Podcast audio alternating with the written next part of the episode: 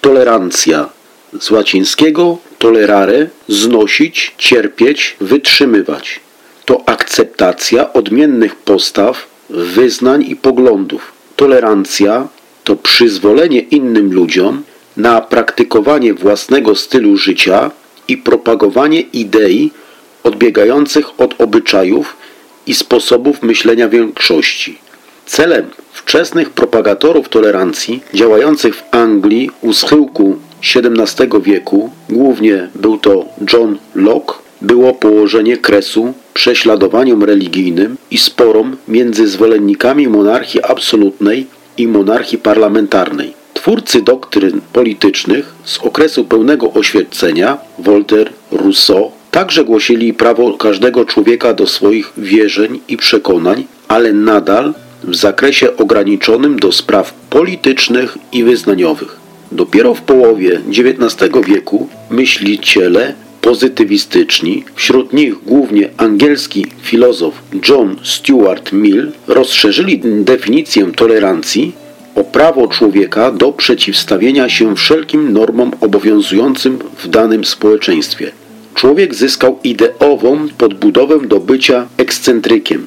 Każdy bowiem powinien mieć możliwość robienia wszystkiego, co nie jest zakazane przez prawo. W XIX wieku naturalny konserwatyzm obyczajowy zapobiegał nadużywaniu tej zasady, oczywistej w państwie konstytucyjnym. Dopiero współcześnie, w epoce rozluźnienia norm obowiązujących w życiu rodzinnym i społecznym, trzeba sobie odpowiedzieć na pytanie, jak daleko winna sięgać granica tolerancji. Wszyscy są zgodni co do tego, że nie powinno się prześladować ludzi za ich praktyki religijne, ale czy to oznacza zgodę na działalność podejrzanych sekt? Należy szanować odmienności seksualne, ale czy należy pozwolić na aktywne propagowanie homoseksualnych upodobań i zalegalizować homoseksualne małżeństwa? Czy bunt przeciw tradycji ma oznaczać prawo do prowokacji skierowanych przeciwko symbolom patriotycznym i religijnym, tematy te są przedmiotem gorącej dyskusji. Ludzie o konserwatywnym stylu myślenia przypominają, że Locke oraz pozostali twórcy zasady tolerancji zachęcali do niej w czasach, gdy ludzie mieli zdecydowane poglądy i chodziło o to, by nie wyrzekając się ich, umieli żyć z sobą w zgodzie. Ludzie o antykonserwatywnym stylu myślenia czyli politycznie poprawni, spadkobiercy kultury z lat 60.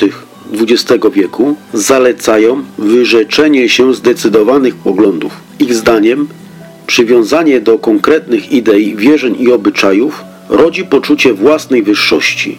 Prowadzi do prób narzucania swoich poglądów innym, co grozi konfliktami. Zamyka umysły w ideowym zaścianku i promuje postawy autorytarne, groźne dla demokracji. Niegdyś chodziło o to, by na przykład chrześcijanin i ateista nie przekonywali się, używając do tego przemocy. Dziś chodzi o to, by uznali problem wiary w Boga za zagadnienie całkiem prywatne i nieistotne. Tak szerokie rozumowanie tolerancji grozi upowszechnianiem relatywizmu moralnego i skrajnego indywidualizmu. Prowadzi do powstania społeczeństwa złożonego z ludzi bez żadnych przekonań. Ostatnio ten brak przekonań staje się nawet kolejnym przekonaniem narzucanym przez swoich wyznawców współobywatelem w sposób nietolerancyjnie agresywny.